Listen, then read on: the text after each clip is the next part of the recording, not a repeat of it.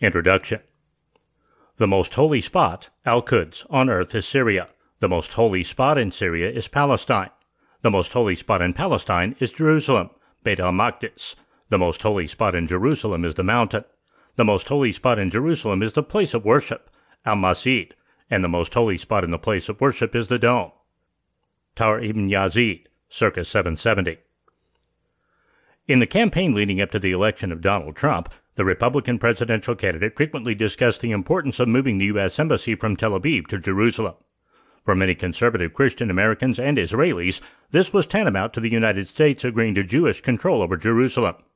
As it stands now, the U.S. has a consulate in Jerusalem, yet no country houses their embassy in Jerusalem due to the conflicting claims of the Israelis and Palestinians. The political issue is just one more reminder of how important Jerusalem is as both a secular and religious flashpoint. One of the oldest cities in the world, Jerusalem is a holy and special city to the three Abrahamic religions Judaism, Christianity, and Islam. Throughout its more than 6,000 year history, Jerusalem has been a center of contention, from conflicting clans to warring states. In addition to its religious significance, Jerusalem's strategic location has also made the city desirable throughout history.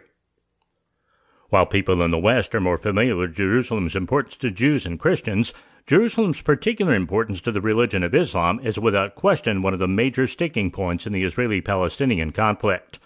Prior to Israeli control, Jerusalem had been predominantly controlled by Muslim rulers since the 7th century and had been used as a type of political currency, legitimizing the ruling dynasty's claim over the city.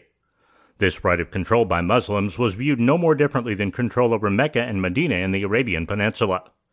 For the world's Muslim population, Jerusalem is a holy site because Muslims believe the Prophet Muhammad visited Jerusalem, where he ascended to heaven during the famous night journey.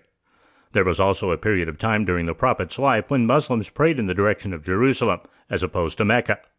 Just as in Judaism and Christianity, Jerusalem plays a central role in end of days prophecies in Islamic theology. As a result, Jerusalem has been an important symbol for Muslims for nearly 1300 years, and it has played a crucial political role throughout the history of Islamic civilization as this important city has passed from ruler to ruler and dynasty to dynasty. Now that the city is again controlled by a Jewish state, Jerusalem has even further implications for various religious groups, and it will certainly affect the conflict wrought region. Jerusalem and Islam, the history and legacy of the holy city's importance to Muslims, examines the tumultuous history of Jerusalem and its relationship to the Islamic world.